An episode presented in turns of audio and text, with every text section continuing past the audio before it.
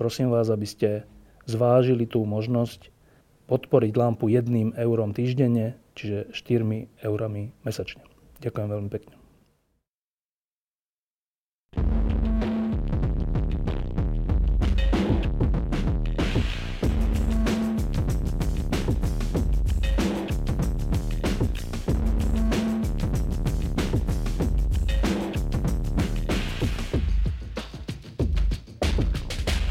Ja vnímam terajšie Rusko z toho, ako sa správa, z toho, ako rozpráva a z toho, ako koná, skôr ako nepriateľa Západu. A teda budem rád počuť pre a proti. Tak hneď na úvod sa opýtam Ivana, priamo z Ruska, či sa cíti našim nepriateľom. Thank you very much, Mr. Chairman. Ďakujem veľmi pekne. Well, I would like to start with bears. Rád by som začal s tými medveďmi, pretože na uliciach v Rusku nie sú žiadne medvede. A druhá vec je celkom ilustratívna. Je to, že keď som sa pýtal môjho syna, čím chce byť, keď bude starší, tak mi povedal, že chce byť medveď. Tak, akási nová generácia.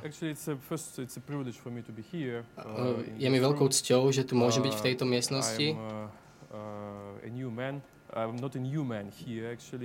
Nie som novým členom, čo sa týka Globseku, že je to môj 3. rok, kedy sa zúčastňujem týchto diskusí.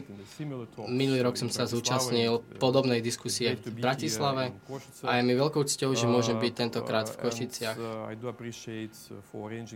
Veľmi si cením túto diskusiu a je veľmi dôležité, že sa stretneme aj s našimi ukrajinskými kolegami a vypočujeme si rôzne názory. Je to naozaj najúprimnejší a najviac objektívny spôsob vyriešenia problémov.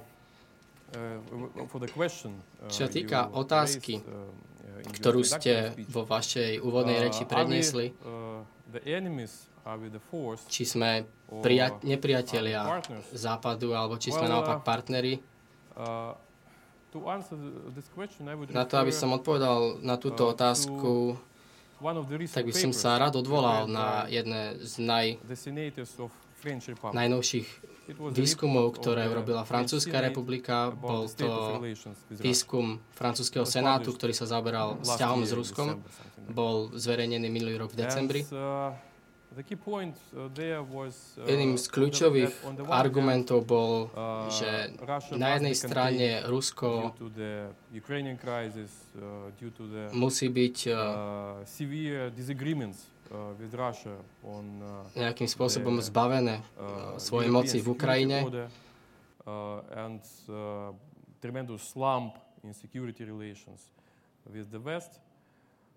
A tiež v zlepšení bezpečnostných vzťahov so západnými krajinami.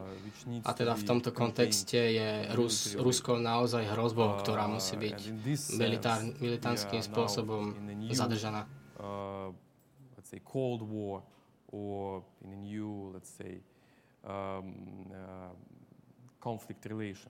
Teda naozaj vyzerá, že čelíme novej studenej vojne a novému konfliktu. Avšak táto správa bola venovaná tomu, že či Rusko je naozaj strategický partner Európy a Európskej únie, pretože Rusko taktiež patrí do Európy. Nemôžeme vynechať Rusko z riešenia najzákladnejších problémov, ako je zmena v klíme a tak ďalej. A teda táto vaša otázka je naozaj úprimná, pretože je dôležité, aby sme sa navzájom kontrolovali a je dôležité, aby sme navzájom spolupracovali a tvorili partnerstva.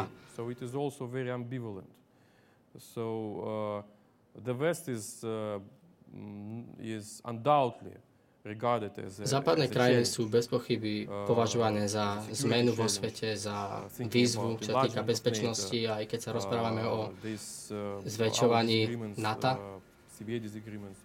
A určite samozrejme boli rôzne nezhody na Ukrajine, čo sa týka ukrajinskej krízy.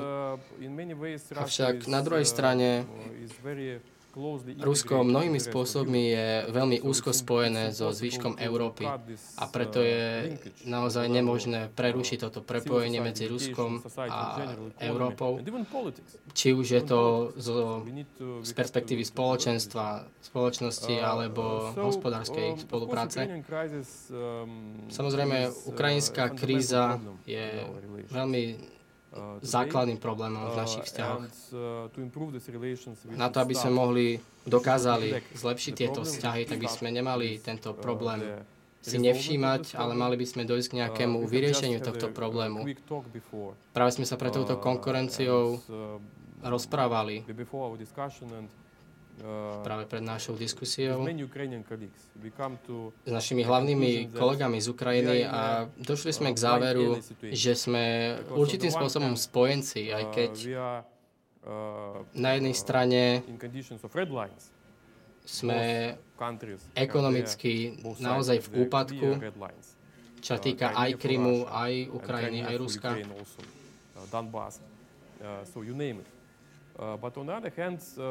Avšak na druhej strane tieto problémy budú existovať celé dekády, očividne. A nemôžeme si dovoliť prísť o šancu vyriešiť tento problém v týchto dekádach. Tak náš ruský host pochopil tento vstup, akože už nedostane slovo, tak povie všetko na úvod. Nie je to tak, dostanete slovo viackrát všetci. Dobre, tak skúste hovoriť stručnejšie. Miroslavy sa nebudem pýtať, či vníma Rusko ako priateľa alebo nepriateľa, keďže tie dve krajiny sú nejakým spôsobom vo vojne, tak to je dosť zrejme, ako sa vnímajú. Skôr sa opýtam, či vníma Rusko ako priateľa Západu. Samozrejme, nemôžeme sa rozprávať o akomsi priateľstve a aký je vzťah medzi Ukrajinou a Ruskom. Samozrejme, ako aj Ivan povedal, že rozumie, že táto kríza môže byť vyriešená len spoluprácou a rozhovormi medzi ľuďmi, ktorí sú naozaj múdri v týchto krajinách. A samozrejme, situácia v Európe závisí od Ruska, čo týka ekonomickej situácie. A samozrejme rozumiem, že Rusko má obrovský obchodný trh, máme rôzne prepojenia, čo týka už politiky alebo hospodárstva.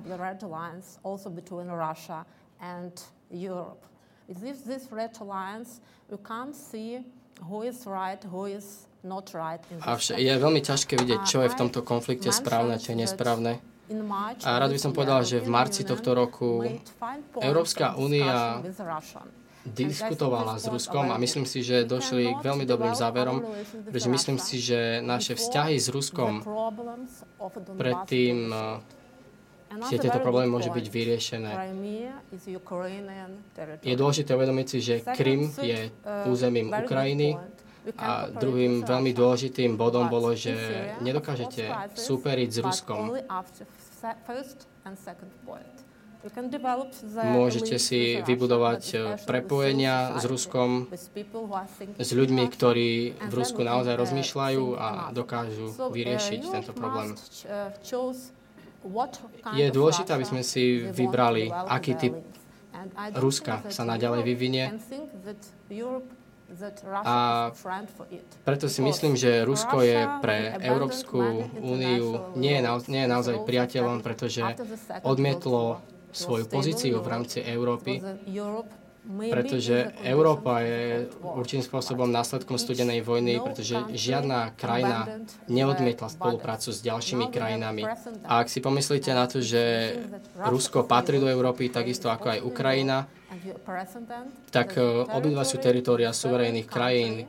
A čo týka Ukrajiny, tak práve územie tejto krajiny je okupované inou krajinou. A preto práve vznikajú nové konflikty o nové teritória, pretože samozrejme niektoré krajiny operujú na vašom teritóriu a to práve zhoršuje tieto vzťahy medzi Ruskom a Ukrajinou a preto si nemyslím, že napríklad Ukrajina a Rusko dokážu byť v tejto situácii priatelia. Tak, a teraz Karel, je Rusko náš priateľ? Rusko je momentálne sa zmenilo na nášho supera, určite v oblasti politickej a v oblasti hodnôt. zostáva našim dôležitým partnerom v oblasti ekonomickej a zostáva našim dôležitým partnerom pri riešení problémov, povedzme, na Blízkom východe. Ale my sme s Ruskom a Rusi s nami stratili kontakt, ja tomu hovorím. Ja som v Rusku prežil krásne roky, chodím tam pravidelne, Ukrajina to isté. A keď človek pozerá na to, a dennodenne médiá ruské, ukrajinské, sledujem to, ako sa vykresluje realita Európy v ruských médiách, je proste niečo pre mňa desivé. To, ako som si vážil ruskú žurnalistiku po 89. roku, ktorý som proste videl, ako proste tie médiá samozrejme boli ovplyvňované, ale proste to burilo, kvasilo. A ten pohľad bol proste mnohospektrálny. Momentálne je to ako jedna propaganda voči Európe. Všetci sme tu, alebo mnohí homosexuáli, všetci sme dekadentní. A proste ten obraz Európy v Rusku je úplne mimo. Na druhej strane, v Európe sme tiež stratili kontakt s Rusmi, s ich pohľadom a s ich pozeraním alebo hodnotami, ktoré vyvierajú z histórie zase. Je faktom, že Rusko bolo niekoľkokrát napadnuté zo západu. Napoleon, druhá svetová vojna. A Rusko sa cítilo a cíti vždycky ohrozené. Ale to riešenie, ktoré prijalo, vlastne voči ukrajinskému národu, vlastne svojmu najbližšiemu národu, tým, čo vlastne vojenskou agresiou voči Ukrajine a anšlusom, anexiou územia susedného štátu, to sú proste narušilo celý ten obraz toho vývoja, ktorý sa historicky skladal, nielen za posledných 20 rokov, ale za niekoľko storočí. A vlastne tak, jak Ukrajinci s Rusmi takisto stratili kontakt. Je to fakt momentálne, sú nepriateľské národy a paradoxne zase, ale vo veľmi veľkou nadsázkou, Putin vlastne vytvoril ukrajinskú národnosť a štátnosť, lebo tá Ukrajina sa fakt potácala do toho roku 2014, nevedela o sebe, tá rozdvojenosť tam bola prítomná, a aj keď nebola taká dramatická, ako mnohí popisovali, ten východ Ukrajiny síce hovoril a hovorí rusky a v ruštine sa normálne dohovoríte doteraz v Kieve, ale to jak u nás, proste naši Maďari sa cítia slovenskými občanmi, tak sa tí Rusi na území Ukrajiny, samozrejme sú to Rusi, zostanú Rusi, je to ich maďarinský jazyk, ale a teraz sa už ale cítia Ukrajinci, čo predtým až také jasné nebolo. Takže my sme dostali, nám sa celé toto rozpadlo, celý ten, keď už hovoríme, Helsinský akt, 75.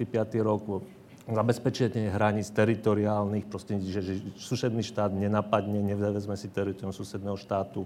To, že sa rozdelia tie štáty ako Juhoslávia, Československo, to je jasné, to je v pohode, ale to, že susedný štát okupuje územie druhého, to sú proste veci, ktoré do roku 2014 boli nepredstaviteľné a my sme s Rusmi a Rusi s nami stratili kontakt. Ja tomu hovorím. Tak teraz budem mať jednu otázku na každého z vás, takú ostrejšiu. Ivan, my tu na Slovensku sme začiatkom 90. rokov veľmi ťažko bojovali s takým režimom, ktorý reprezentoval politik, ktorý sa volal Mečiar, to už si asi nepamätáte, ktorý tu bol zodpovedný za únosy, za mafiánsky spôsob spravovania štátu, za rozkrádanie národného majetku. Vtedy mladá generácia sa obávala, že Slovensko bude ako Bielorusko, že nebudeme súčasťou Západu, ale že budeme súčasťou Východu. A vtedy prezident ruský Jelcin, ktorý ešte stále bol, aspoň odtiaľto vnímané, ako taký ten západnejší typ. Keď boli tie rozhodujúce voľby, tak povedal, že ja som na strane Mečiara. Teda ešte raz na strane toho politika, ktorý tu zavádzal mafiánske praktiky a kriminálne činy do politiky. Tak vtedy som si povedal, že počkaj, tak ešte to najlepšie z Ruska, alebo to také najpriateľnejšie, je stále ešte to mečiarovské. A dnes, prešlo veľa rokov, dnes vznikajú tu v Česku a na Slovensku a v Strednej Európe celé knihy o tom, ako tu ruský štát podporuje propagandu úplne chorú typu toho, čo povedal Karel o tom, že jak sú tu všetci dekadentní a jak politici sú homosexuáli a jak sme vlastne všetci skoro až fašisti v Nemecku, tam znásilňujú ruské dievčatá. Tohto typu blogy, stránky, správy sa tu šíria. No a keď sa na to pozerám, tak ako som sa vtedy pozeral za to Mečiara, tak aj teraz, tak si hovorím, no tak to Rusko furt podporuje tu to najhoršie z nás. To najhoršie z nás. Teraz nebudem hovoriť o vojne medzi Ukrajinou a Ruskom, to je ďalšia kapitola, ale už len toto, že vieme sa vcítiť do nás, ktorí vnímame slobodu ako dôležitú a vnímame Rusko, ktoré podporuje takéto veci?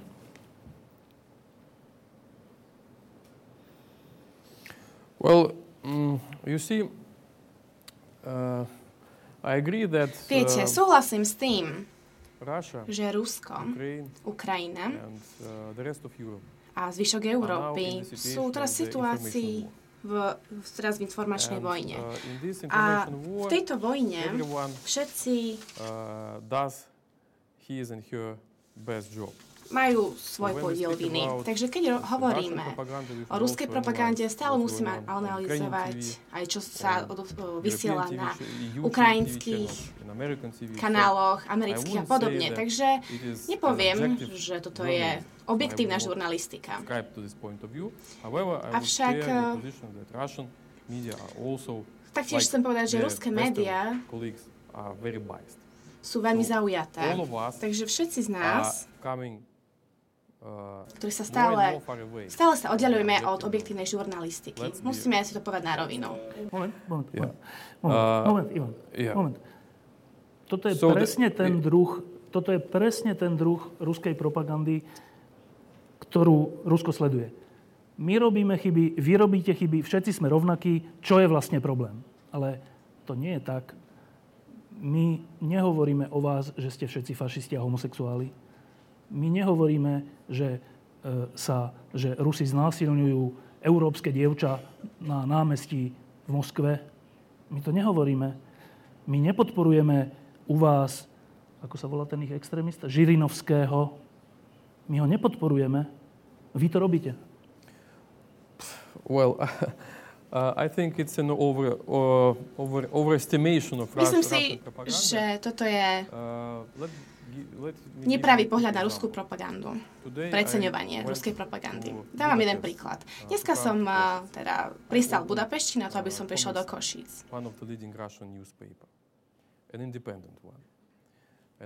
Pochúskol som rozhovor pre nezávislý ruský denník.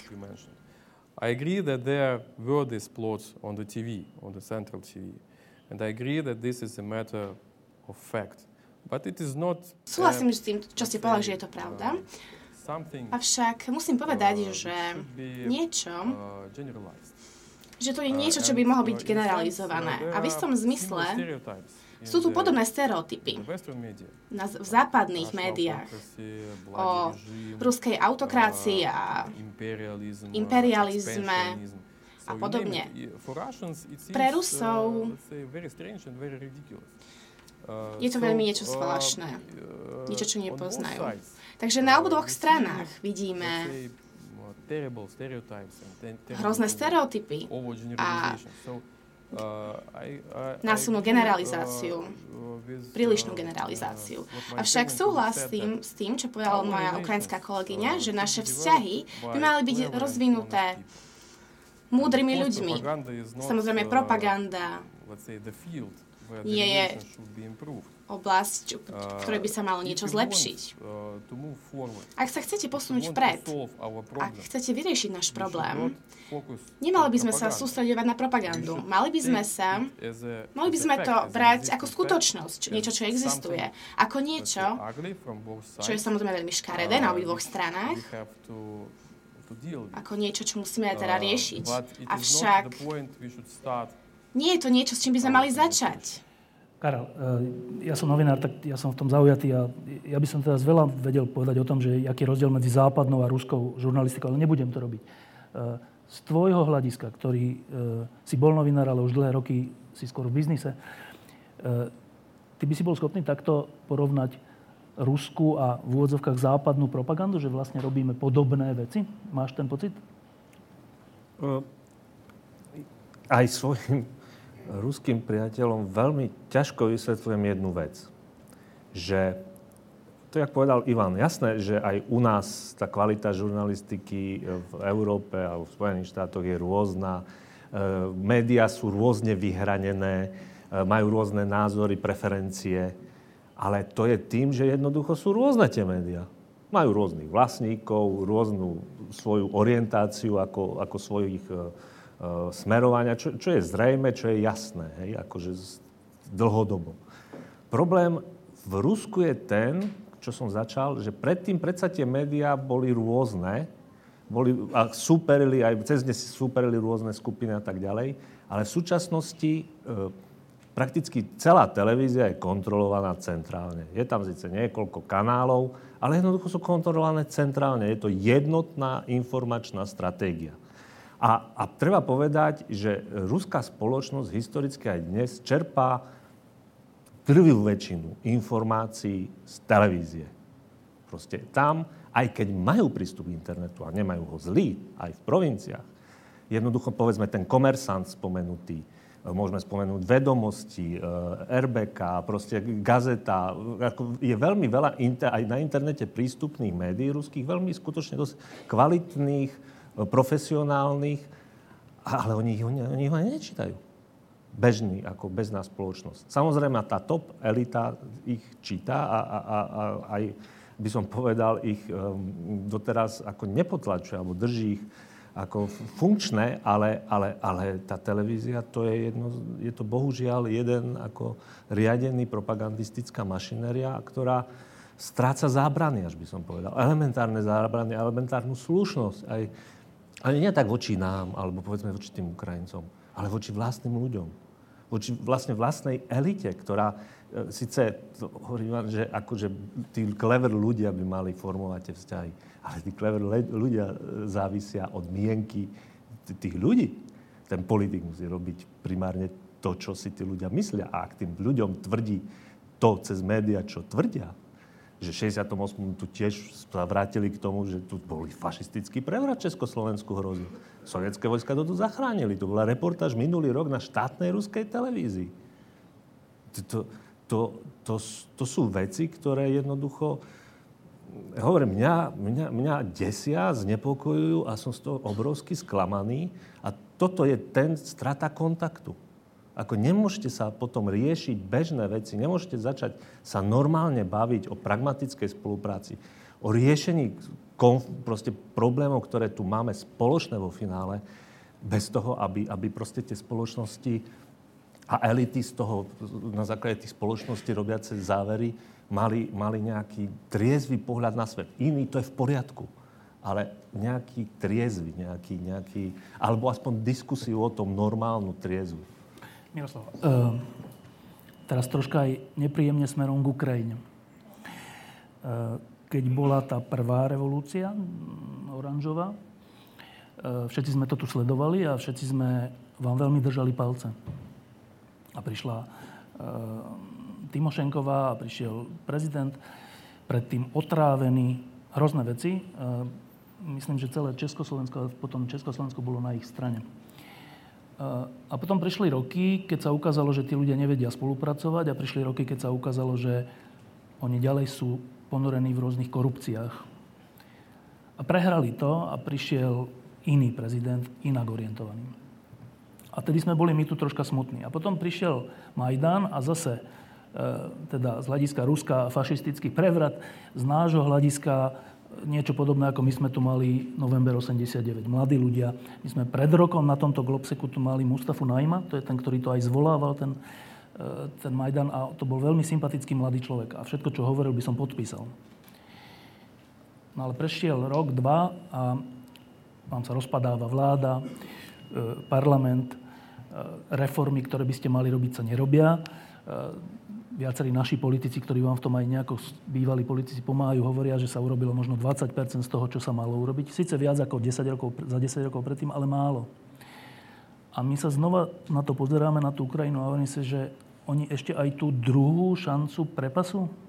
A ale potom už im nebude pomoci. Prepasiete ju? Thank you very much for a honest question. I think no. Myslím si, že nie. Mali sme dve revolúcie. V prvej revolúcii mysleli si, že Jušenko je iba nový typom lídra a že vyrieši všetky problémy. Avšak nič sa nezmenilo, pretože títo ľudia boli sovieti, prosovietsky orientovaní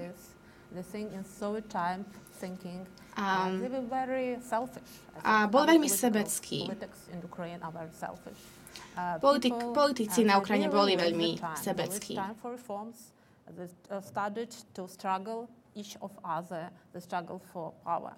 Všetci sa snažia o moc. Všetci sa snažili o moc. Avšak v druhej revolúcii išlo o dôstojnosť ľudí, ktorí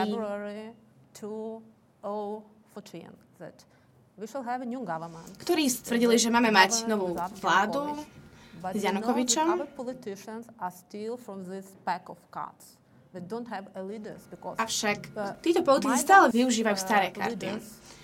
Lídri Majdanu boli ľudia, ktorí boli bežní ľudia a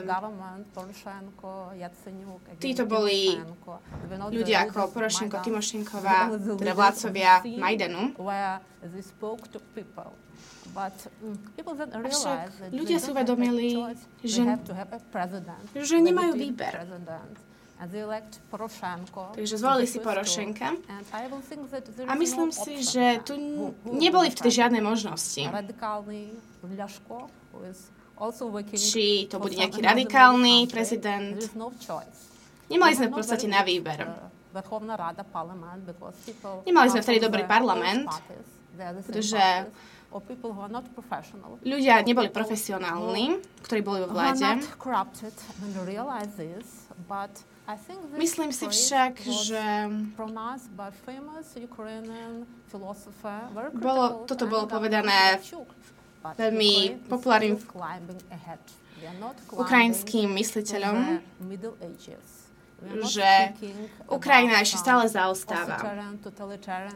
Že nehovoríme o nejakom totalitárnom režime. Nehovoríme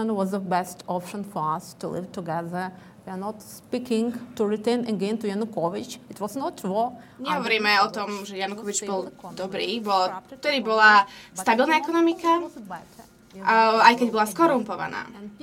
Ľudia verili, že možno ďalšie voľby sa to zmení.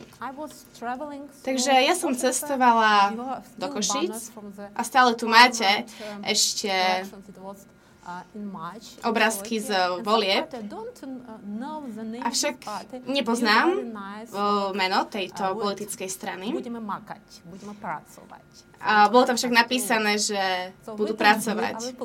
To robíme aj my. My nemáme inú možnosť, ako vytvoriť legitímnu vládu. Mali by sme sa pýtať tieto otázky, ktoré nie sú o vláde. Tože musíme legitimovať túto vládu, túto skorumpovanú vládu. Teraz troška si dáme také kolečko, čo sa týka...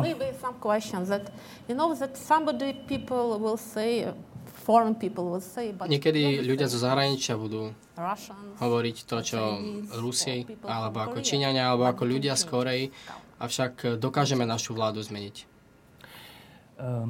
Rusko-ukrajinská vojna. Zasa. Všeličo je predstaviteľné a sú všelijaké spory medzi rôznymi krajinami, ale v slobodnom svete sa tie spory neriešia vojnou a už vôbec nie tým, že jeden štát, keď je silnejší, tak si zoberie kus toho slabšieho štátu. To, čo sa udialo na Kryme a to, čo sa udialo a deje na Donbase, je videné zo Slovenska čistá agresia.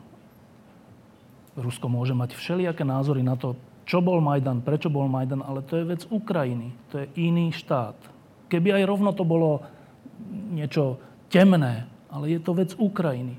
akým právom nejaký iný štát povie, že to je temné a my si teda berieme Krym a ešte aj pošleme na dovolenku svojich vojakov na Donbas. To hovoril váš prezident, ruský prezident. Tam nie sú naši vojaci, to sú na dovolenke. Potom priznal, že tam vlastne boli a ešte ich aj vyznamenal. Čiže tento spôsob konania štátu, to nám tu pripomína ten komunistický blok, kde síce sme akože boli samostatní, ale to bola tzv. Obmedzená suverenita. A to bolo tak, že tie štáty, ktoré obkolesovali vtedy Sovietsky zväz, mohli robiť iba do istej miery to, čo chceli. A keď to prekročili, tak proste prišli ruské tanky. No ale my sme teraz v demokracii. Rusko tvrdí, že je demokratické. Ivan, tak keď toto demokratické Rusko si zoberie Krym referendum, ale o tom sa nechcem baviť, lebo také referendum je úplne nelegitímne, lebo to by potom všade na svete mohli byť všelijaké referenda a keby na tom jednom území dopadlo nejak, tak sa otrhne. To je rozvrat sveta potom. Čiže Rusko si zoberie Krym a rozvráti Donbas. No zase sa pýtam, že vieme sa vcítiť do toho, ako to my vnímame, my, ktorí sme mali skúsenosť s inváziou v roku 68?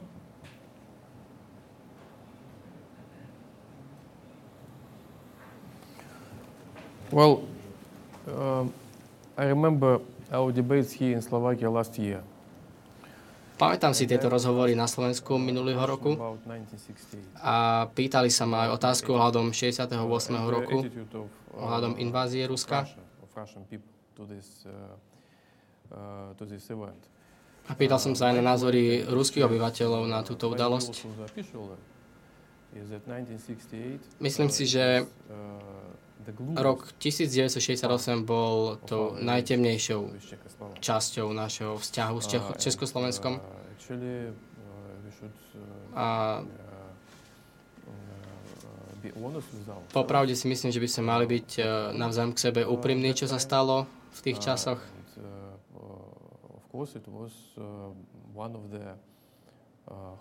A samozrejme, to bola jedna z najťažších a z najkľúčovejších vývinov, čo týka Československa ako socialistickej krajiny, ktorá sa oddelila od Sovietskeho zväzu, pretože samozrejme použili sme nejakú silu, ktorá nebola považovaná za úprimnú, legitímnu, hlavne čo týka Čechov a Slovákov.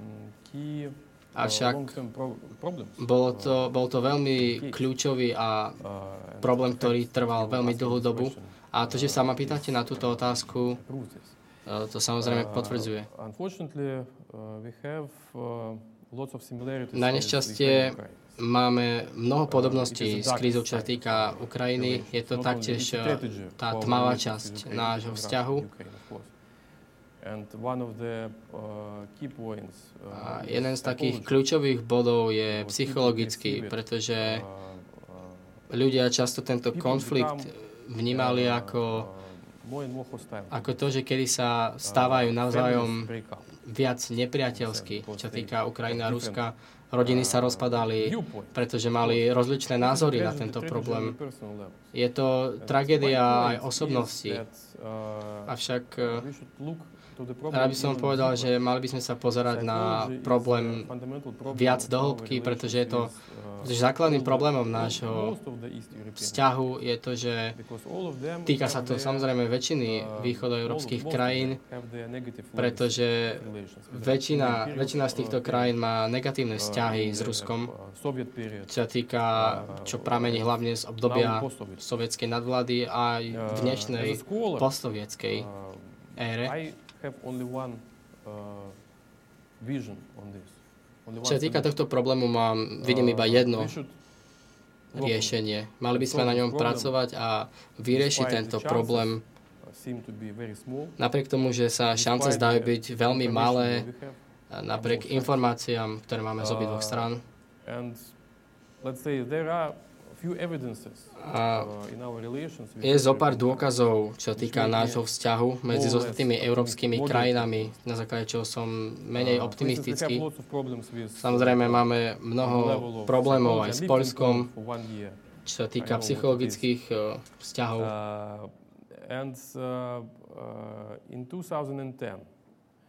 V roku 2010 sme s Polskom vytvorili skupinu, ktorou sme riešili ťažké problémy a počas zopár rokov historici z obidvoch našich krajín viedli tento výskum, či to bolo z poľskej strany alebo tiež zo strany Ruska.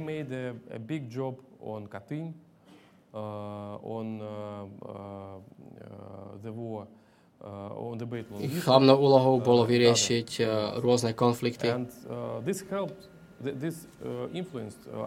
Táto spolupráca naozaj ovplyvnila naše politické vzťahy. Samozrejme, mala aj nejaké výsledky. A teda moja pozícia ako vedca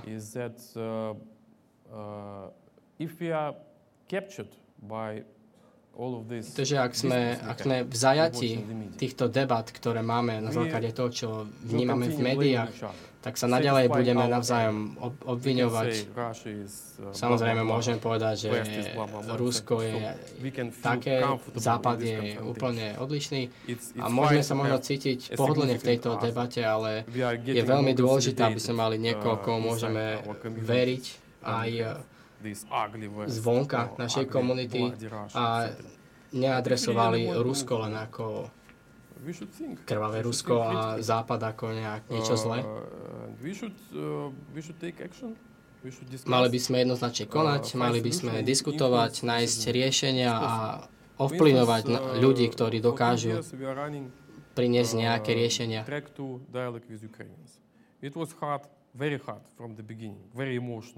Situácia s Ukrajinou bola veľmi ťažká, veľmi emotívna na začiatku.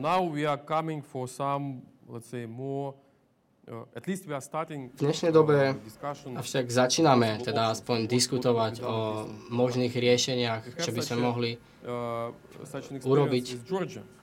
Rovnakú skúsenosť sme mali s Gruzínskom, kedy po vojne sme tiež mnohokrát diskutovali s Gruzínskom.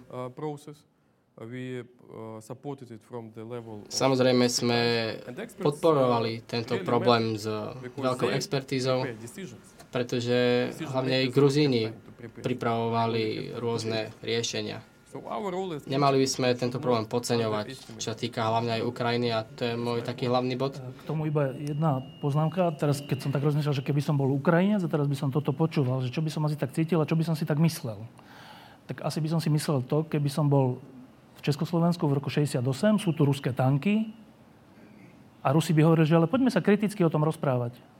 A o čom sa ideme kriticky rozprávať? Tak najprv choďte preč s tými tankami a potom sa môžeme kriticky rozprávať. A teraz na Ukrajine sú tí Rusi a vy hovoríte, že Ivan hovorí, že no ale tak poďme sa o tom rozprávať, však to je také komplikovanejšie a možno no ale veď vy tam ste vojenskí. O čom sa chceme rozprávať, kým tam ste vojenskí? It's a good question. No, really. And we have... I love the game theory. Mám rád túto hru. Game theory. Okay. It's about rational choice. Okay. Je to o racionálnych rozhodnutiach. Z racionálneho hľadiska máme dve možnosti. The first option is not to talk. Just prvá možnosť je, že nebudem nič robiť. A toto je možnosť. Prečo by sme sa mali rozprávať? Prečo by ste mali ma počúvať? Kým tu nie ste s tankami, tak môžem.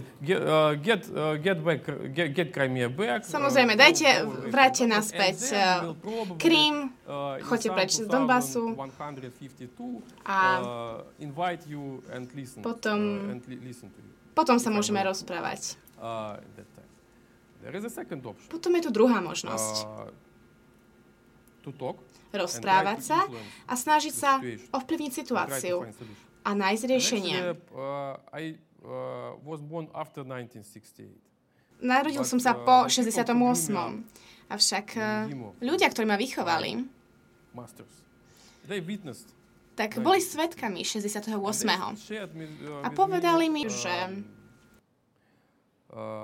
one interesting fact that their work, že ich práca, ich spolupráca s Čechmi, teraz s Čechoslovákmi v tom čase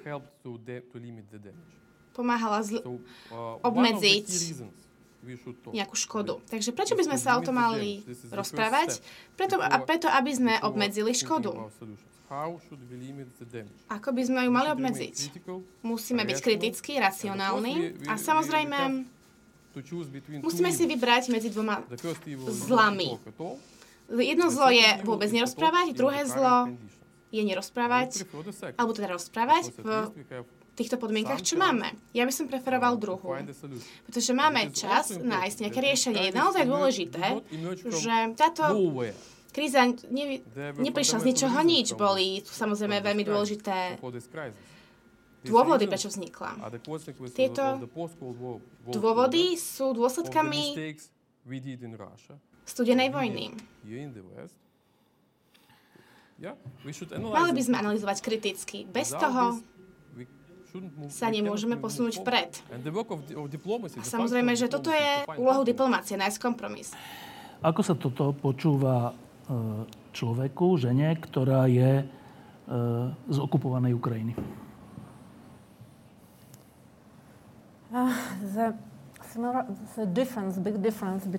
Je tu rozdiel medzi Ruskom propagandou v tejto kríze. Z ukrajinského hľadiska nemôžem kritizovať zahraničnú politiku Janukoviča alebo mojej krajiny teraz.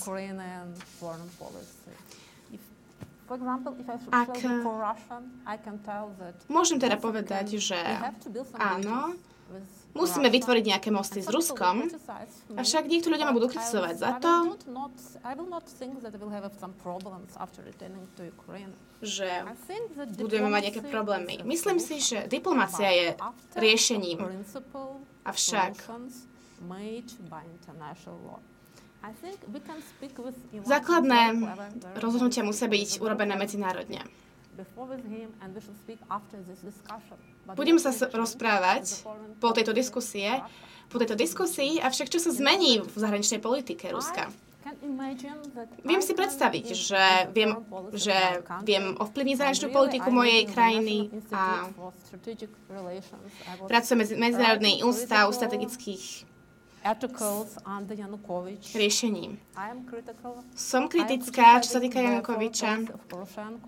Som kritická, čo sa týka Porošenka a viem niečo ovplyvniť spolu so svojimi kolegami, expertmi. Avšak nie som si istá, že kritickí ľudia v Rusku pochopia, že keď sa pozrieme naspäť, tak niečo ovplyvníme Putina. Takže mali by sme rozprávať o vytvorenie určitých mostov medzi nami. Je veľmi dobré skúsiť nájsť niečo, čo máme spoločné. Prijala by som si, aby sme vedeli ovplyvniť ruskú zahraničnú politiku, avšak nie som si istá, či je to možné. Myslím si, že jednou z najbežnejších chýb je, hlavne na západe, je myslieť o kritických ľuďoch v Rusku a pozícii k ruskému politickému systému. Máme veľa kriticky mysliacich ľudí v Rusku a robia svoju prácu dobre.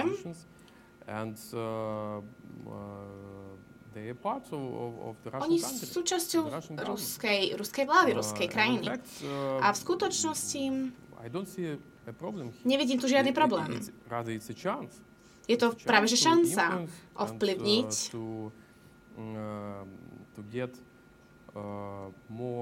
alebo šanca teda vytvoriť racionálnu politiku na obidvoch stranách. Aj na ruskej strane, na ukrajinskej strane a taktiež na západe, pretože je tu veľmi veľa chýb už pred ukrajinskou krízou. Minulý rok na Globseku bol profesor Zubov, veľmi známy a zaujímavý historik, ktorý má kritický postoj k ruskej politike a k tomu, čo robí na Ukrajine, ale pokiaľ viem, tak on bol z tej univerzity vyhodený, kde učil. Tak to je také, že môžeš byť kriticky fajn, len si potom vyhodený z toho miesta, v ktorom učíš. No. to tiež my tu poznáme spred roku 89. Možno aj teraz. A teraz otázka na Karla. Ja keď som počúval Ivana a Miroslavu, tak mal som takýto dojem, že ako keby Ivan sa snažil naznačiť diplomaticky, že no, my sme v tej Ukrajine troška zapadli do takého bahna, asi sme aj urobili blbosť, ale zase nemôžeme odtiaľ vypadnúť len tak, lebo to by sme stratili hrdosť, a tak musíme teraz troška tak rokovať, alebo proste vymyslíme niečo, aby sme bez straty cti, a teraz neviem, či odtiaľ odišli, alebo tam zostali, alebo proste niečo také. A teraz ja som si hovoril, tak počkaj, ten Ivan to hovorí vážne, alebo teraz sme súčasťou nejakej propagandy, že takto sa nám to má javiť, neviem, tak skúsim mať dobrú vôľu a myslím si, že to robí vážne, že to hovorí vážne. Tak, Karel, ty predpokladám, že sleduješ ruské médiá a vôbec, čo sa tam deje, tú diskusiu v Rusku. Smeruje to k tomu, že Rusko nevie, čo s tou Ukrajinou, čo má teda so svojím konaním na Ukrajine urobiť a hľadá ústupovú možnosť? Je to až takto? Jeden citát z minulého týždňa bolo rokovanie ruskej vlády o situácii na trhu s uhlím. To je ďalšia komodita, ktorá prudko padla a spôsobuje obrovské problémy aj v Rusku a samozrejme na Ukrajine. A premiér Medveď, a bolo tam porovnanie s Ukrajinou, ten, ktorý to referoval, myslím, že to bol nejaký minister alebo proste nejaký tento vysoký úradník. A premiér Medvedev ho zastavil a povedal, čo tu porovnávate Ukrajinu? Ukrajina nie je ani štát a nemá ani industriu ako priemysel. Čiže a ten hovorí, nemá štátnosť a nemá ani priemysel. Nemá gasudárstvenosť a nemá ani priemysel. A ten hovorí, ale to sú porovnania spred roku 2013. A on hovorí, aha, no tak vtedy tiež nebola štát, ale mala aspoň nejakú industriu, nejaký priemysel. To je citát normálne v médiách zverejnený a mňa šokoval, hej, lebo rozprávať o susednej krajine po tom všetkom, čo spoločne aj do značnej miery napáchali, alebo proste čo sa všetko stalo a ak idem hľadať nejaké rozumné východisko, no nemôžem verejne, a to verejne bolo povedané, to bol odkaz. Vlastne, všetci ako nesme padnutí na hlavu, to bol jasný odkaz ani nielenže ruským voličom, ale susednej krajine. Hej. To je proste, no predstavte si, že by nejaké také niečo povedal slovenský premiér o Maďarsku, alebo maďarský o Slovensku, alebo o Česku, že by sme si tu takto niekde, alebo o Rusku, keby niekto niečo také povedal. No veď to je urážka jednak celého národa, celých ľudí Ale v finále zase naspäť, to je podľa mňa zlé vysvedčenie pre toho autora toho výroku v danej funkcii. Takže hľadať a diskutovať, ja súhlasím. Dobre, teraz budem trošku aj snažiť sa aj ako byť aj chladný geopoliticky. Ja rozumiem mnohým záujmom Ruska, ktoré malo a má na Ukrajine, ktoré deklaroval napríklad opakovane, či už minister zahraničných vecí Lavrov, ešte pred rokom 2013, ešte pred podpisom asociačnej dohody Ukrajiny. Jednoducho sú fakty, ktoré hovoria a boli, že tá previazanosť aj v strategickom priemysle medzi Ukrajinou a Ruskom bola veľmi silná, tam tá závislosť alebo proste na tej raketovej technike. A ďalšie faktory, ktoré jednoducho vznikli 10-ročiami, ak nie stáročiami, ako spolužietia týchto národov a ekonomík a proste tohoto územia. A my sme vstúpili a postupne vstupovali do týchto procesov Európska únia s tým, ako sa vyvíjala situácia na Ukrajine. A vlastne to, čo sa aj potom dialo a deje, je vlastne z môjho pohľadu pokračovanie toho rozpadu Sovietskeho zväzu. Ono je to nejaký kontinuálny proces, ktorý neskončil ešte. Náhorné Karabachy teraz mnohí s udivením zistili, že toto tam je a pritom je to najstarší konflikt ešte od roku 1988, keď Sovietský zväz existoval a nikto ani si vlastne nevedel predstaviť, že sa rozpadne a už sa tam vraždili vzájomne Arménci a Azerbajdžanci. Hej. Ja som bol v Podnestrovsku 90. rokov, som sa tam ocitol. Ako ruská armáda v Podnestrovsku, to bol zážitok a tá prechod tej hranice. A my A my sme vstúpili a vstupujeme do týchto procesov jednoducho preto, lebo to územie, tak ako sa menilo, jak Sovietský zväz sa musel stiahnuť z východného bývalého Nemecka od nás a podobne, tak sa to územie vyvíja aj tam. A jednoducho je to tak, ja viem, že v Moskve sa to ťažko počúva, ale tie udalosti na Ukrajine sú mnohom dôsledok aj toho, že to Rusko sa oslabuje.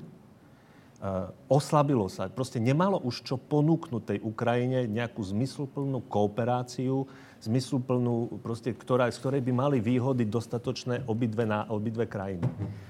Vlastne vo finále už tá kooperácia bola o tom plyne, ale a to, že jednoducho spoločne kradli ten plyn. Ako to bol spoločný biznis pre top elitu, zopár ľudí v Kieve, v Moskve, obchádzali daňové úrady v Moskve, obchádzali v Kieve, proste super. A to bol na úkor všetkých, vrátane nás Európanov. Hej? A potom si v roku 2009 zavreli ventil Rus a na tom sme mali, aj my tu na Slovensku nemali uprostred zimy, vonku bolo minus 10 stupňov a nemali sme žiaden plyn. A to boli vzájomné hry tých elit. A to už nebola nejaká normálna pôda na vzájomný rozvoj vzťahov. Plus sa tá ukrajinská spoločnosť vyvíjala. Tá ukrajinská spoločnosť vždycky bola iná ako tá ruská. Vždycky bola mnohospektrálna, aj historicky. Proste taká odbojná, až by som povedal, tí hejtmania, toto celé, až deštrukčne, ako preto si nevedeli vytvoriť štát a boli takí tvrdohlaví. A jednoducho, a to pokračovalo po rozpadu Sovietskeho zväzu. Tie elity v Ukrajine sú rozdelené, dnepropetrovský, donecký, kijevský, proste tie klany. Preto je tá korupcia, toto, čo hovorila Miroslava, proste to ďalej kvasí. Kým v Rusku väčšinou, a teraz je to zase scentralizované do toho Kremla. Tie rozdiely, celá táto kaša, jak sa varila a varí, tak jednoducho prináša túto konfliktnú situáciu a áno, musíme sa rozprávať, lebo ako čo potom, budeme po sebe strieľať? Ale jednoducho riešenie čo ponúklo, alebo čo urobilo Rusko, jednoducho musíme zostať na tej línii, jednoducho Anschluss, anexia susedného štátu, územia susedného štátu, to nie je 21. storočie, to sme naspäť v 20. storočí so všetkými vytekajúcimi z toho dôsledkami, ktoré naši predkovia spôsobili a jednoducho ale urobiť len, stavať na biznise zase, že poďme si ropu, plyn dodávať a všetko ostatné sa vyriešiť, to je tiež mylná stratégia, ktorá nás po finále tiež vedie ku konfliktu. Čo nám tiež mimochodom ukázala história, a už skončím, Ribbentrop-Molotov, všetci hovoria o tom dodatku, že si rozdelil Sovietský zväz, Polsko, Pobaltie s Nemcami, ale vo finále to bol primárne hospodársky kontrakt. Nemec dostával sovietské suroviny a naopak mu dodával technológie, hej? Aj zbrane, vrátane zbrane. No. Ale to neskončí dobre, keď založím to len na tomto, na tejto báze. Teda ja som sa snažil do Ivana troška vcítiť a skoro som až uveril, že teda Rusko rozmýšľa, že ako z tej šlamastiky, do ktorej sa dostalo na Ukrajine, vycúvať zo sťou. A ty si túto moju nádej rovno zabil citátom predsedu vlády Ruskej federácie, ktorý povedal, že čo Ukrajina, že tá nemá ani štát. Ale ja si myslím, že oni... Pozrieť, ako Rusko... Zatiaľ som nepoložil otázku. Hej, ale že on sa snaží vycúvať nejakým spôsobom z tej Ukrajiny, z tých ukrajinských vecí... Tento výrok tomu fakt nenasvedčuje. Ale tak to je také špecifické cúvanie. Ako sa počúva takýto výrok občanovi Ukrajiny? You know that we hear from Russian newspapers about all these things. We are not sovereign state. We are not stable state. Veľmi ťažko sa mi počúva, že nie sme suverénni a samostatný štát. Samozrejme sme štát s tradíciami a taktiež to, že prezident Porošenko nie je skutočný prezident a že skutočný prezident je len v Rusku. Je to veľmi ťažká situácia, pretože poznáme si pozíciu mnohých Rusov a taktiež Putinovej vlády. Avšak v skutočnosti ukrajinský ľud si naozaj nemyslí to, čo si o nich myslí európsky svet. V skutočnosti Ukrajinčanom nezáleží na ruskej pozícii.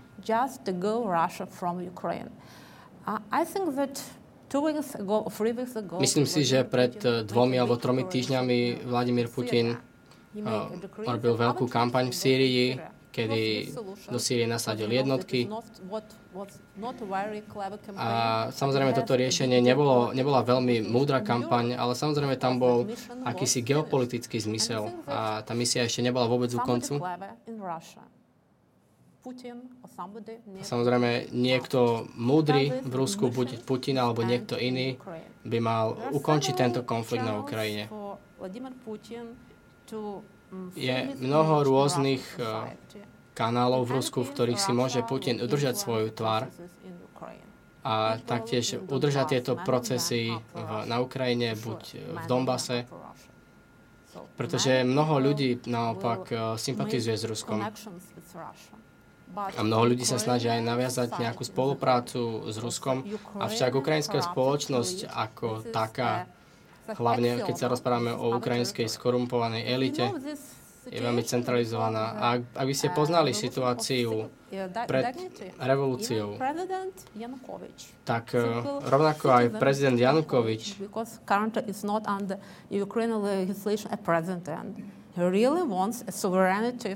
Janukovič si chcel naozaj suverenitu pre Rusko a chcel aj obchodovať a byť oveľa viac prepojený s Európou. Chcel suverenitu, avšak v auguste, kedy podpísal zmluvu s Putinom, ktorý ho do podpisu tejto zmluvy dotlačil, sa situácia zmenila. Ja som asi pred rokom videl na BBC takú veľkú diskusiu, myslím, že to bolo Hard Talk, teda jeden na jedného. Ten respondent sa volal, myslím, Karaganov, to je taký známy ruský politolog, alebo dôležitý človek. Bolo to veľmi zaujímavé a končilo to otázkou toho moderátora z BBC, že počujete, že vy stále hovoríte, že NATO, nie NATO a tak. No ale však keď Ukrajina by sa rozhodla, že chce byť v NATO, no tak čo? Však to sa Ukrajina rozhodne, nie? A tento inak žoviálny a taký uvoľnený človek zrazu tak akože zvážnil a povedal Ukrajina v NATO nikdy. A tým to skončilo. Tým skončil ten program.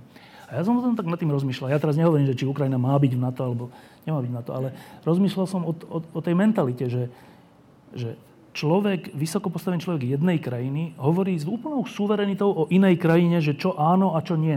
Toto nikdy, toto možno, toto áno. O inej krajine, nie o svojej. Dodnes mi je to úplne nepríjemný ten pocit. Ten pocit takého imperiálneho uvažovania, že my sme viac ako tam tí okolo nás. Ako tí, ktorí sú, síce majú hranice, ale nemajú štát. Nemajú hospodárstvo. To sú takí. Ivan, čo je toto za mentalita?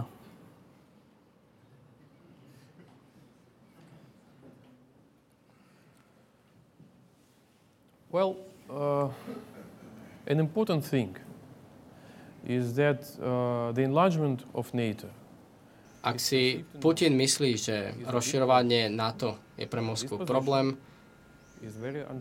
tak samozrejme pozícia Ruska je pochopiteľná. Predstavte si, ak by ste boli v koži nejakého veľkého politického lídra v Rusku, which is not included jednotky nepriateľov v svojom susedskom štáte. Avšak práca týchto vojakov je samozrejme,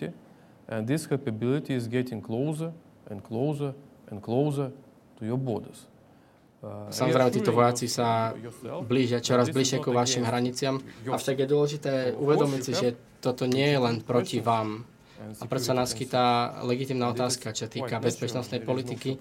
A je celkom bežné, že nie je to žiadne prekvapenie, že Rusko sa naozaj obávalo rozširovania NATO.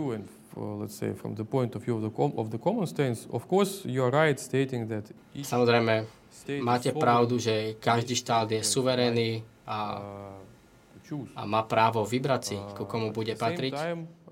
Not less legitimate is to recognize. Avšak zároveň je dôležité uvedomiť si, že každá krajina má bezpečnostné obavy a má svoje záujmy. Bol určitý kompromis v tejto situácii. Of neutrality of Ukraine. And I think that one of the key Myslím si, že jeden z kľúčových blokov v tomto kompromise bola revolúcia, ktorá sa stala v Ukrajine. Tak premiér vlády Ukrajiny, ak sa nemýlim, tak povedal, že Ukrajina má málo suverenity. Riskujem, že ma teraz ľudia budú odsudzovať, ale určitým spôsobom sa mal pravdu. Je dôležité byť úprimný, pretože Ukrajina čelila problému konzistencie svojho štátu. A do dnešného dňa má tento problém a nie je to problém len Ukrajiny, pretože toto je problém veľkého počtu národov, či už situácia v Strednom východe, v Líbii. Všetko je to kríza národného štátu a je to oveľa väčší problém, ako sa zdá. Porovnávate Sýriu a Líbiu s Ukrajinou?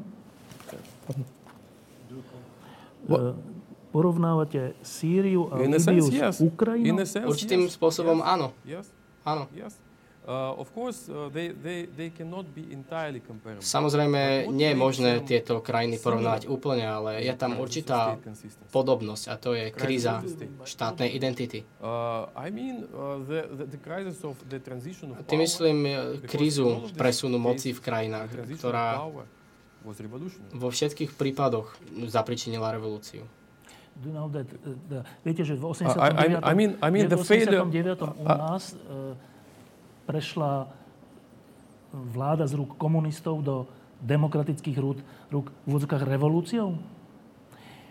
To je diskvalifikácia Československa? Yeah. Tak povieme, že Československo je ako Sýria a Líbia? I know. And this, your case, as well as the case of Poland with its round table, as well as the case Samozrejme, of áno, viem. To isté sa týka Poľska, Česka a ďalších postkomunistických štátov. Nebol to úplne ideálny model, čo týka Ukrajiny, pretože tam nerokovali za okrúhlym stolom. V Rumunsku nebolo peaceful transition of power. V Rumunsku bolo zavraždenie Čaučeska. Ale nikto nehovorí, že Rumunsko je ako Líbia a Sýria. Každý hovorí, že Rumunsko má právo na svoje rozhodnutia. Yeah, of course. Samozrejme, každá krajina má právo urobiť svoje vlastné rozhodnutie. A teraz nechcem rozprávať o suverenite týchto krajín, ale o účinnosti štátnych inštitúcií a o systematickej globálnej kríze, ktorá sa týka štátnej suverenity. A teda nie je to problém len Ukrajiny, je to oveľa väčší problém. Mali by sme sa naozaj pokúsiť nájsť riešenie v tomto probléme. Jeden z bodov, ktorý mám spoločný s týmto názorom, je to, že bezpečnosť a budúcnosť tejto bezpečnosti nezáleží a nezávisí len od členstva v NATO, ale od rôznych ďalších inštitúcií. Pretože ak Ukrajina bude úspešná vo svojich reformách v svojej krajine, ak vybuduje schopnú a fungujúcu demokraciu v krajine, tak v dnešných podmienkach by som tejto demokracii veľmi neveril, ale je to najstabilnejší systém ďalšieho vývoja. Teraz mi to troška privádza iba kratučká otázka a potom dám slovo vedľa, že sorry Ivan, ale teda zabrať z nejakej krajiny jej Krym, rozvrátiť Donbas a potom povedať, že vidíte, však tá krajina je rozvrátená, nevie si vládnuť, mi príde strašne cynické.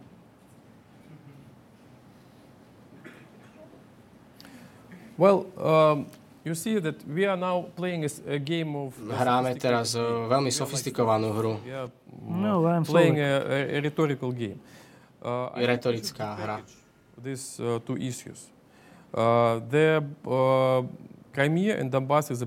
Čo týka Krymu a Donbasu, tak to je veľký problém. Avšak čo týka konzistencie, tak to je ďalším veľkým problémom v Ukrajine.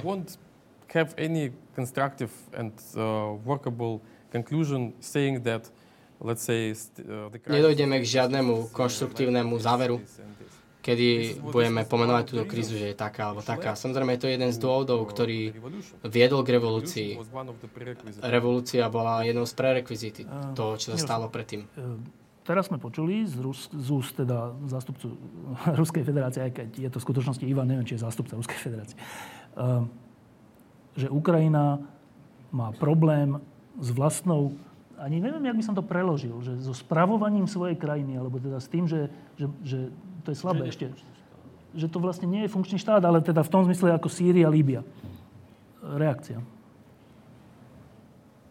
Not sophistic. It is such a way to explain the presence. Ak by som mala vysvetliť prečo v Rusku v Ukrajine, tak poviem, že ako nemôžeme povedať, že Ukrajina má problém. Je pravda, že Ukrajina nekontroluje časť svojho územia. Avšak, ktorá krajina spôsobuje problémy? Rusko. Rusko napríklad. Máte teda suseda, a vidíte, že hovorím vám, že mali by ste hovoriť o tom, ako by sme mali zlepšiť svoje, naše vzťahy, avšak vy nekontrolujete. Nemáte kontrolu. Áno, máme problém s demokraciou, ale nemáme taký problém, ako je v Rusku. Pretože my máme slobodu médií a slobodu slova. Majdan samozrejme niečo zmenil. Napríklad takýto príklad je, že samozrejme máme tu rôzne vplyvy, ktoré nás ovplyvňujú a niektorí z našich politikov hovoria, že by sme mali vytvoriť nejakú autonómiu. Nie sme v podstate Ukrajinčania. Čo teda ľudia urobia? Ľudia v médiách,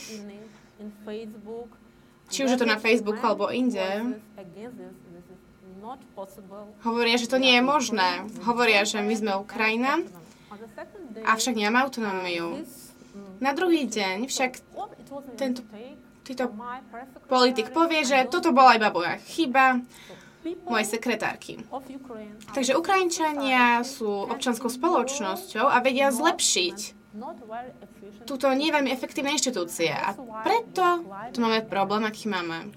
Dve krátke reakcie a potom dám otázku, teda mikrofón vám, dobre? Tak, reakcia Ivan alebo reakcia Karan? Ja len chcem povedať trošku teraz. Ja rozumiem Ivanovej argumentácii. On v princípe, keď sa úplne odosobníme a pojmeme to chladne geopoliticky, má pravdu. Tá Ukrajina v roku 2013-14 za Janukoviča, ona už aj predtým upadala. Ale ona upadla tak, že to je vlastne aj doteraz, vlastne je to ekonomicky na hrane bankrotu sa pohybuje tento štát. Ona sa zo subjektu za tých 20 rokov nič nerobenia prepadala na objekt hier. Zostala v tom mocenskom váku medzi Európskou úniou, NATO a Ruskom. Preto ona sa stala tým miestom, kde sa vlastne Európska únia nechtiac stretla s Ruskom, ktoré chcel a chce. Ale tu by som nás Ivanovi oponoval v tom, že práve to riešenie, ktoré Rusko urobilo, to mocenské, vojenské, nie je znakom sily Ruska. Je znakom slabosti Ruska a je vlastne pre Putina a spol je vlastne útekom dopredu, pretože tá ekonomika Ruska, tie problémy, ktoré tam narastali už predtým, než padli ceny ropy a to všetko, tie problémy, ktoré tam kvasia, len sú pod pokrievkou, sú zakryté tou propagandou aj domácou a podobne odvliec pozornosť domácich ľudí od toho, že im prudko upadá život na úroveň. Proste to sú také zábavky na vonkajšok, ale zase, aby zostal v hre mocenský Putin, v Európe aj vo svete. Ja rozumiem, prečo urobil v tomto prípade Ukrajinu. Z tohto prípadu rozumiem, prečo Sýriu. Nič inému nezostáva. Tak ako Brežňovi v 68. nezostávalo nič iné, keď sa zase vrátime, len poslať tanky do Československa. Lebo on to vlastne bol prejav jeho slabosti. Odvtedy ten sovietský zväz, to impérium, išlo dole vodou. Reakcia Ivan a potom idem medzi vás. Tak, nech sa páči. The problem Problém našej diskusie je, že sme sa dostali do situácie veľmi úzkej perspektíve. A súhlasím s tým, že Rusko má samozrejme veľa problémov, ktoré oslabujú krajinu. Však problémom je, že žijeme vo svete, kde je svetový poriadok stále slabší a slabší. Takže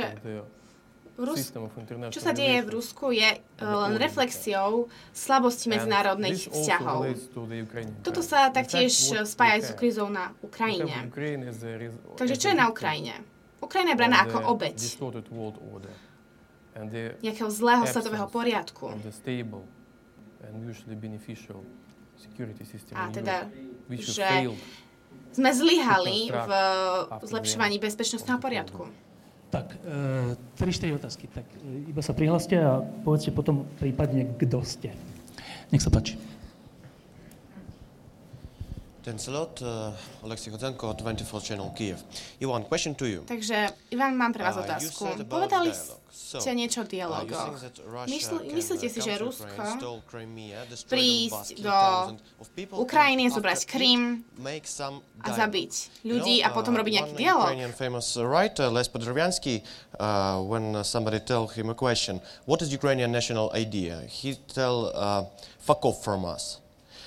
Really, all Ukrainians want a big 10-meter wall between our countries and forgot about us.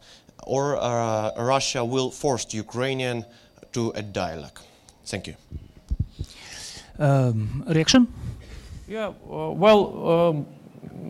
in fact, Alexei, I understand your point from psychological point of view. Rozumiem z psychologického hľadiska, o čo vám išlo. Dobre, vytvorme si nejakú stenu, urobte to, nie je žiadny problém. Avšak, ak si pozrite na Rusko, tak je tu už sme unavení z toho, že z toho, že sa niečo snažíme robiť. Takže, čo by sme mali urobiť? Máme tu 1 milión Ukrajincov a teda ako utečencov. Máme tu toľko utečencov. Nemôžete proste vytvoriť len tak nejakú stenu. Čo je však rozumné v našich vzťahoch s Ukrajinou a s inými krajinami, je, že potrebujeme viacej pragmaticky. Potrebujeme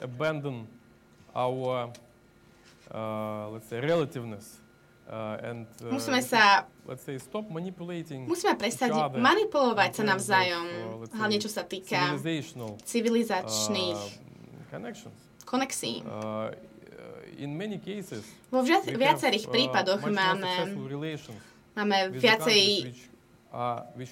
sa nám darí s našim spolupracovať s vzdialenejšími krajinami, ako teda s krajinami, ktoré sú z bývalého Sovietskeho zväzu, teda s našimi bývalými kolegami. Avšak, čo je dôležité? Spomenul som už teóriu hry. Spomenul som dve zlá. Jedno zlo. Nemôžeme sa teda spolu... OK, nemusíme sa teda spolu rozprávať. Povieme si s Bohom. OK. Vy ste však neodpovedali na moju otázku. Rusko znásilnilo Ukrajinu v tom, aby sa s ním rozprávala. Ja hovorím iba to, že toto nie je idealistické. Hovorím to ako pragmatik. Tak, ďalšia otázka. Rád by som sa opýtal otázku nášho priateľa z Ruska. Možno bude príliš dlhá, však dúfam, že nebude. Volám sa Adam Gildo, pracujem na univerzite tuto v Košiciach. Taktiež som vedec a moje odvetve je medzinárodné právo. Avšak, ako určite vieme, tak medzinárodné právo zakazuje akési získavanie susedských území použitím sily. A práve proti tomu bojovalo NATO. A je to bežnou aktivitou NATO, kedy bojujú proti takémuto získavaniu území a narúšaniu nezávislosti štátu, kedy používanie síly je nezákonné a nemalo by byť uznávané, pretože takéto konanie nie je vôbec legálne, čo sa týka nejakého medzinárodného právneho poriadku. A teda by som chcel nejakú jasnú odpoveď na moju otázku.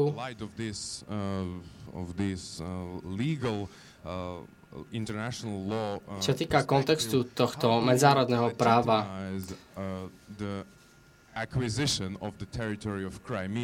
ako právne podkladáte získanie oblasti Krymu, pretože ako vedec, ktorý sa venujem medzinárodnému právu, tak odhľadnúť od mojej politickej príslušnosti, tak je to naozaj otázka, ktorá ma zaujíma. Well, I would repeat my last point, which I... Pravdepodobne zopakujem môj posledný bod, ktorý som spomenul v diskusii. Kríza, ktorej čelíme, je kríza svetového poriadku. Poriadok je samozrejme zákon. A tá kríza, ktorej čelíme, samozrejme je aj krízou medzinárodného práva. Samozrejme poznám týchto 10 princípov, aj keď nie som právnik, avšak... musím si byť vedomý týchto princípov. Ak by som vám mal oponovať, tak by som preferoval ďalší princíp a táto diskusia by bola o ničom. Mohol by som nájsť tucty žurnalistov, ktorí by vám dali rôzne argumenty, keby odkazovali na tieto princípy. Avšak situácia v realite je oveľa viac komplikovanejšia, ako sa zdá, a oveľa viac kritickejšia. Kríza medzinárodného práva sa čoraz viac stupňuje a ukrajinská kríza samozrejme nie je prvá a určite nie ani posledným dôkazom porušovania medzinárodného práva. Určite dobre rozumiete základnému problému medzinárodného práva. A kľúčovým problémom medzinárodného práva je akási absencia suverenity. Niekoho, kto dokáže vymôcť tieto zmeny a kto sa dokáže venovať problému, aby došiel k nejakej dohode. They are anarchical by their nature. What we have in our relations with the West is security dilemma. Vzťahy, ktoré má Rusko so západnými krajinami, je bezpečnostná dilema, ktorá dominuje medzinárodné právo.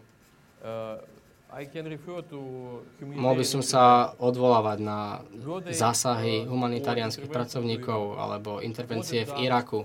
Udial sa tento problém v súvislosti s medzinárodným právom? Ja iba zopakujem tú otázku toho, čo teda Skolera, lebo podľa mňa Ivan na to úplne neodpovedal, že jeho otázka v skutočnosti bola osobná, že ako sa vy ako človek vyrovnávate s tým, čo Rusko urobilo a či to teda vy považujete za porušenie medzinárodného práva? Could you repeat the question? To má ťažkú otázku, tak musím to zopakovať. Že či to vy osobne považujete za porušenie medzinárodného práva, čo Rusko urobilo Ukrajine? Well, my point is the international law. A myslím si, že čo týka medzinárodného práva, tak je veľmi ľahko ovplyvniteľné veľkými mocnosťami na svete, pretože každá veľká mocnosť ovplyvňuje medzinárodné právo. V tomto prípade ho manipulovalo Rusko?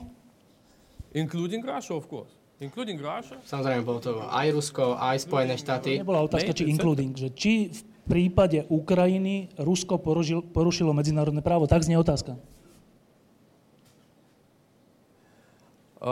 Odpoveď na túto otázku je to, že neexistuje žiadne stabilné medzinárodné právo v porovnaní s interným právom krajiny. Neexistuje žiadne stabilné medzinárodné právo.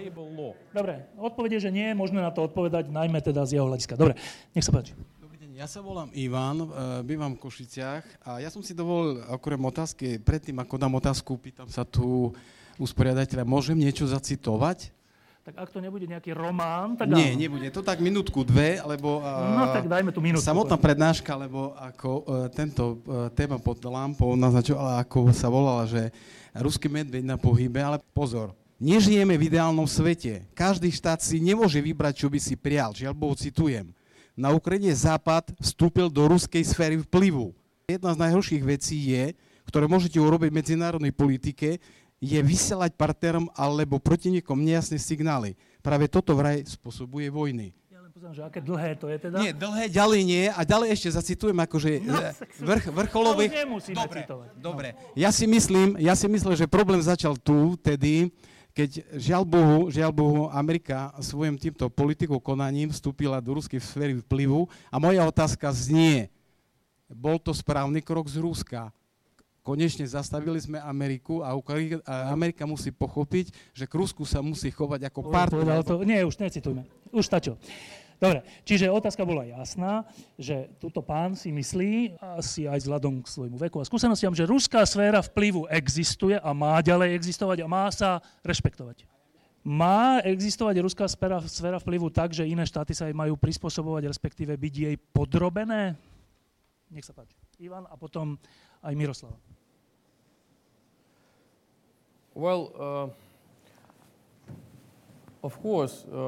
Samozrejme, ak sa pozrieme na verejný názor, názor verejnosti, ak sa pozriete na názor ľudí, tak je tu stále tu bol taká tradičná obava o Západ a o jeho vplyv.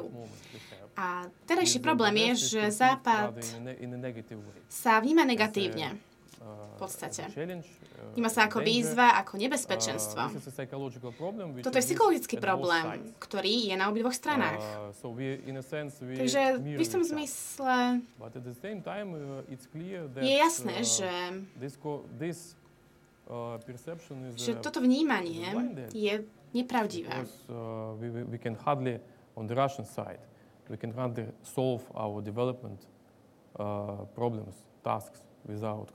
Nemôžeme vyriešiť naše problémy bez spolupráce. A Západ nič nedosiahne v podstate bez nás, a teda bez spolupráce. Neviem, či ste úplne spokojní s touto odpoveďou, ale dobre, Miroslava. Ako sa počúva zase občianke Ukrajiny veta, že žiaľ, ste v ruskej sfére vplyvu? I read the strategy of national interest, strategy of national security of Russia. I know that viem, aká je medzinárodná situácia v Rusku, viem, aké sú medzinárodné dokumenty. Territory of national interest of Russia. And it's written that viem, že teritória oblasti, ktoré patrili do Sovietskeho zväzu, sú v záujme Ruska. A Rusko chce zastaviť integračný proces po sovietských krajín. And these bulks, these places of the political turmoil is also a táto politická rozprava je aj výzvou teda pre ruské záujmy. Hovorím to preto, lebo Ukrajina nebola štát do roku 2001. Bol to rozpoltený štát, musel si vybrať medzi Západom a Ruskom, avšak toto nebolo veľmi múdre. Toto je môj názor o ruskej stratégii, že spôsobila, že Ukrajina sa stala reálnym národom, že má svoje názory, záujmy.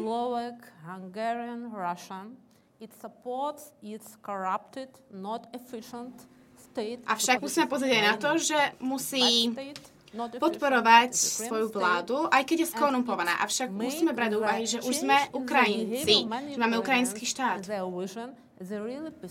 Veľa Ukrajincov si myslí, že Rusko je nepriateľom našej bezpečnosti. Tak ešte, áno, Karol? Ja som to vlastne aj povedal, že... A samozrejme by som ešte chcela povedať, že každý štát má svoje sféry záujmu, či už politické, ekonomické a podobne. Avšak tu napríklad na Slovensku, myslíte si, rozmýšľate nad svojimi záujmami v iných krajinách, niečo sa týka kultúry alebo rozvoja biznisu, ale myslíte si, že na to, aby sme mali nejaké záujmy v Česku, musíte zabrať časť Česka alebo anektovať časť Česka? Nemyslím si, že je to tak. As a better development of environment for business, for culture exchange, for student exchange. Vplyv musí byť rozvíjaný v oblastiach, ako napríklad výmena študentov a podobne.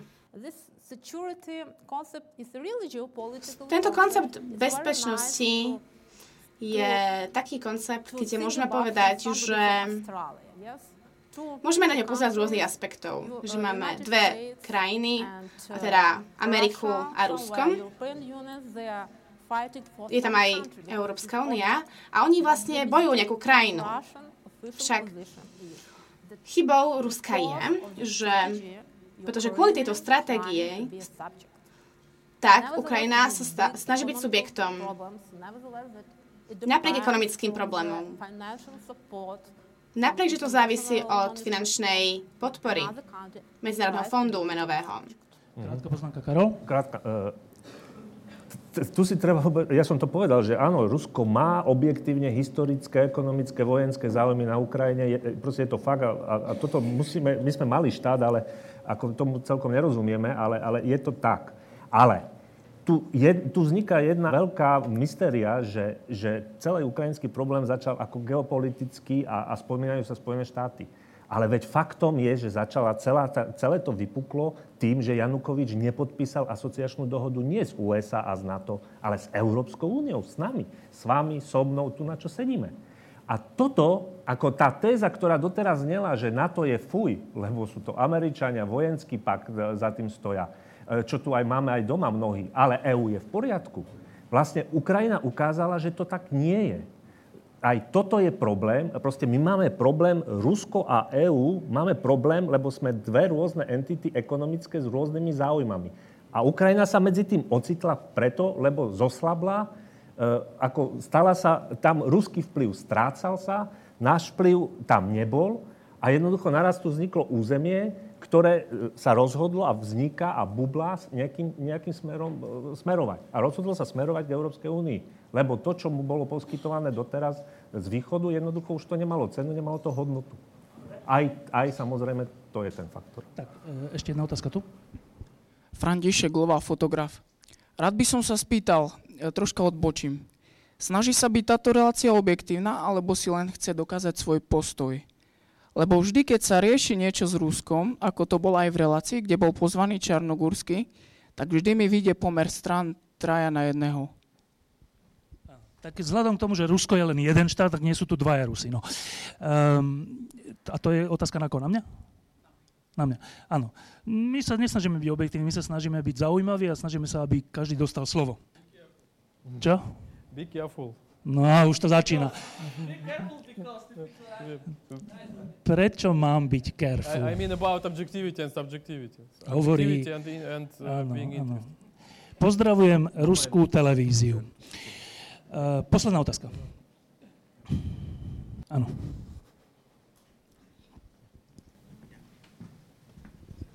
Dobrý večer.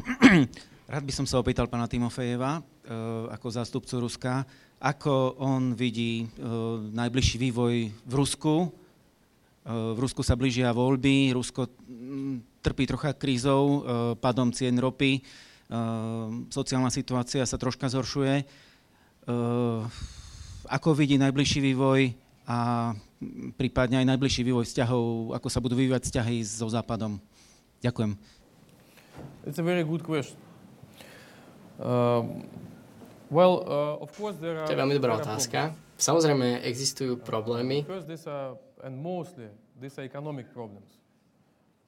Z väčšej časti sú to hospodárske problémy, ktoré súvisia s cenou ropy.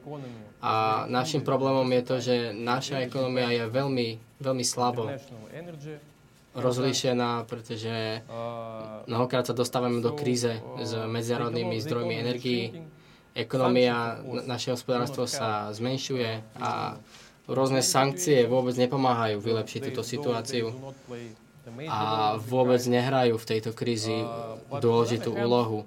Avšak na druhej strane si myslím, že táto kríza má aj svoju pozitívnu úlohu, pretože samozrejme, keď sú vysoké ceny ropy, tak si nedokážete dopriať tento luxus. Neexistujú žiadne reformy, tento problém nezvyšuje vašu produktivitu, efektívnosť práce a nedokážete s problémom robiť úplne nič. Stanete sa akousi žabou, ktorá pláva v hrnci mlieka, ktoré sa pomaly varí. Nie je tam žiaden stimul, žiaden dôvod a žiadna vízia, že by ste mohli prežiť.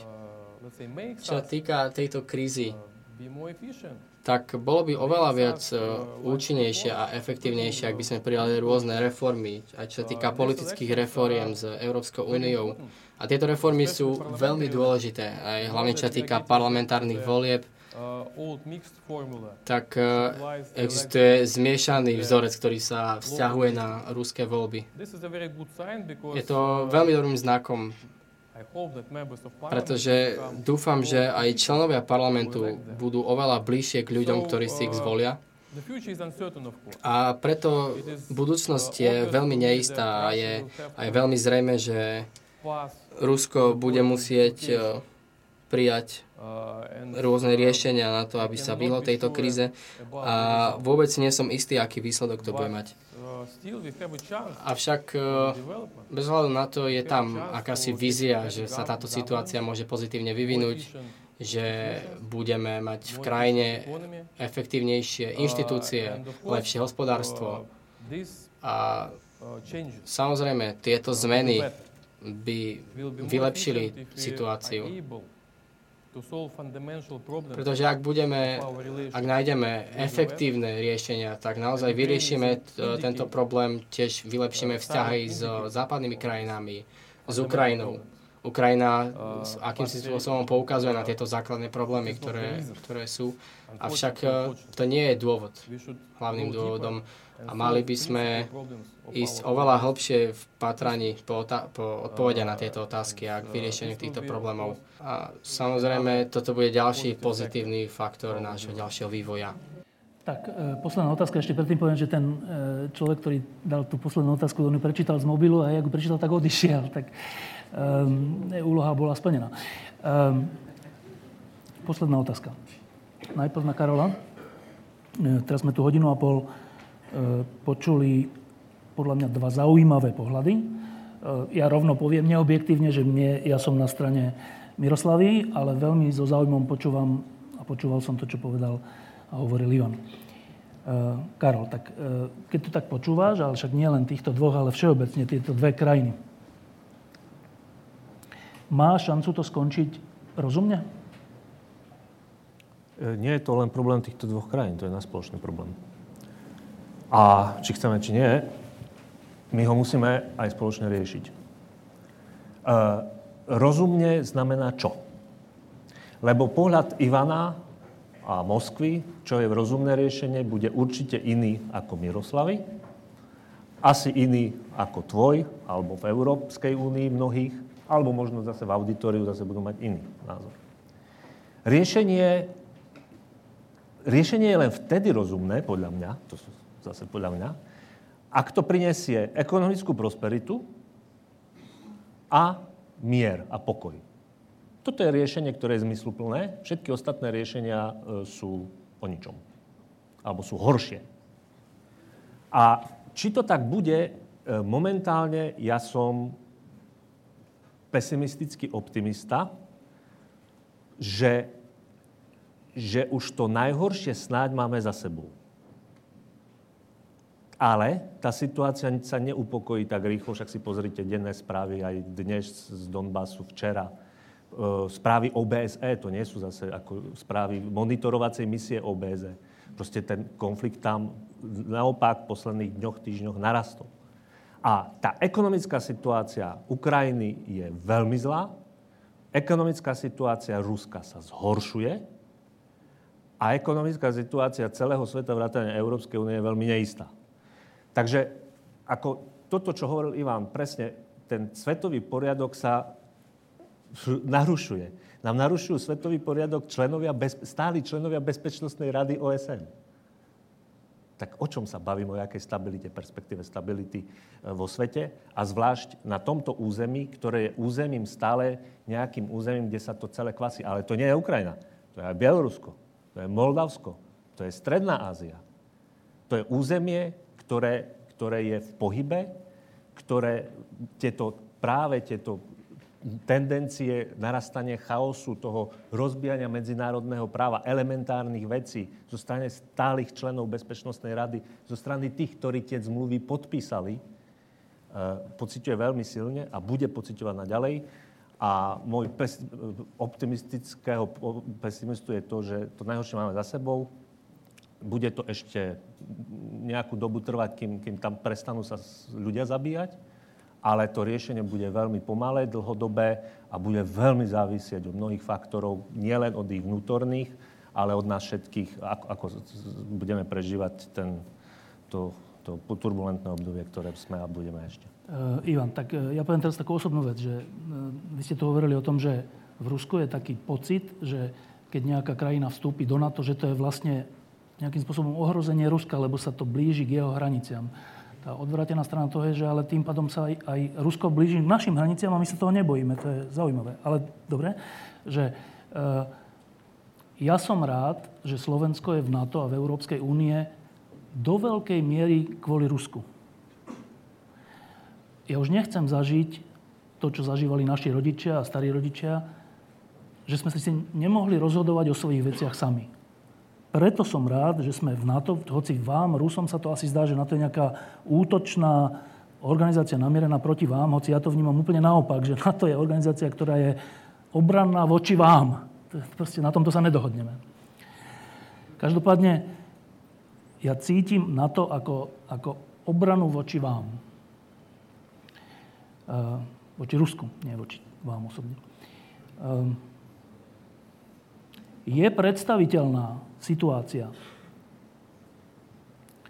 že by Rusko prestalo byť pre mňa, pre nás na Slovensku, pre nich na Ukrajine, pre Poliakov, pre Balťanov dôvodom pocitu ohrozenia? Myslíte si, že Rusko môže niečo preto urobiť?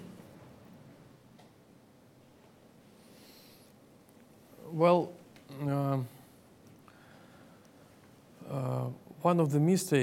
jednou z chýb, ktorú veľa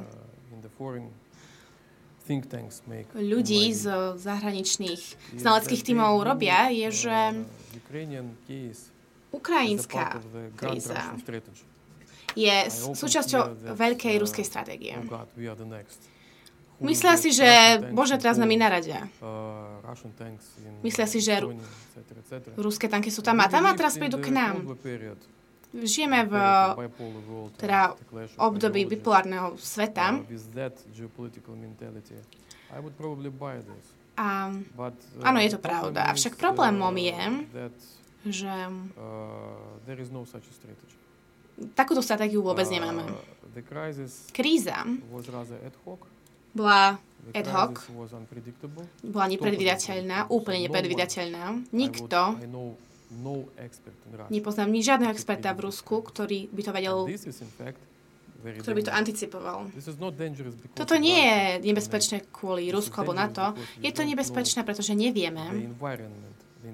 Nevieme, nepoznáme teda medzinárodné prostredie, v ktorom žijeme, nevieme, v akej hrozbe budeme zajtra.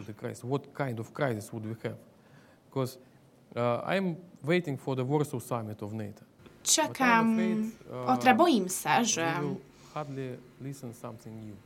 budeme počuť niečo nové. NATO je dizajnované tak, aby vytváralo hrozbu studenej vojny. But we live in a completely different environment. We have explosions in Brussels. Žijeme však v úplne inom svete, ako bola studená vojna. Máme tu rôzne strieľania v Dagestane alebo útoky v Bruseli. Žijeme v úplne inej dobe teraz. Musíme sa na to spoločne pripraviť. Tak nebudem Ivana trápiť otázkou, keď povedal, že nikto nevedel, čo bude na Ukrajine a ako to skončí, že či ani Putin, ale dobre, nechám to bokom, k Ukrajine. Ja som na strane Ukrajiny, lebo je v tom konflikte menšia a je podľa mňa v morálnom práve. Ale často, komu je ublížené a kto je menší, sa začne správať aj v normálnom živote, ale aj medzi štátmi sa začne správať ublíženecky a prestane robiť to, čo má robiť. Uviazne v tej mentalite, že ja som ublížený. Všetci mi pomáhajte. Nakoľko toto hrozí vašej Ukrajine? I understand your question, quite understandable, but from the other side, when we started the winter of 2014-15, je to pochopiteľné, ale chcem povedať, že v 2014 a 2015 sme tu mali revolúcie.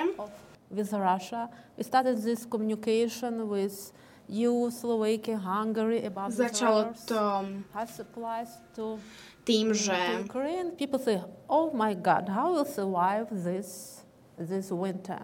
And one year ago, ľudia si mysleli, že ako prežijeme zimu. Všetci hovorili iba na Facebooku, že ešte stále sme živí, nebojte sa. Kríza dodávania plynu je veľmi aktuálna. A veľa ľudí platí celé svoje platy za plyn. Takže ľudia si neuvedomujú, alebo teda nespoliehajú sa na zahraničnú asistenciu, pretože nie každý má medzinárodné záujmy. Nie je o peniaze, ktoré musíme vrátiť.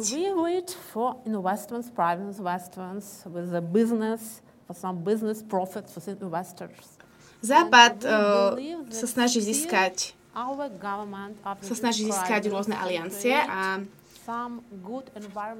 potrebujeme vytvoriť dobré prostredie pre biznis, aby sme začali budovať infraštruktúru a pracovné pozície. Ukrajinci však nerobia iba to, že očakávajú humanitárnu pomoc. Myslím si, že naši občania, naša občianska spoločnosť, dokonca aj naši politici, že si uvedomujú, že byť slabým je dobrou pozíciou. Tak, to bola Lampa v Košiciach. Ivan, Karel, Miroslava, ďakujem, že ste prišli. Dobrý večer.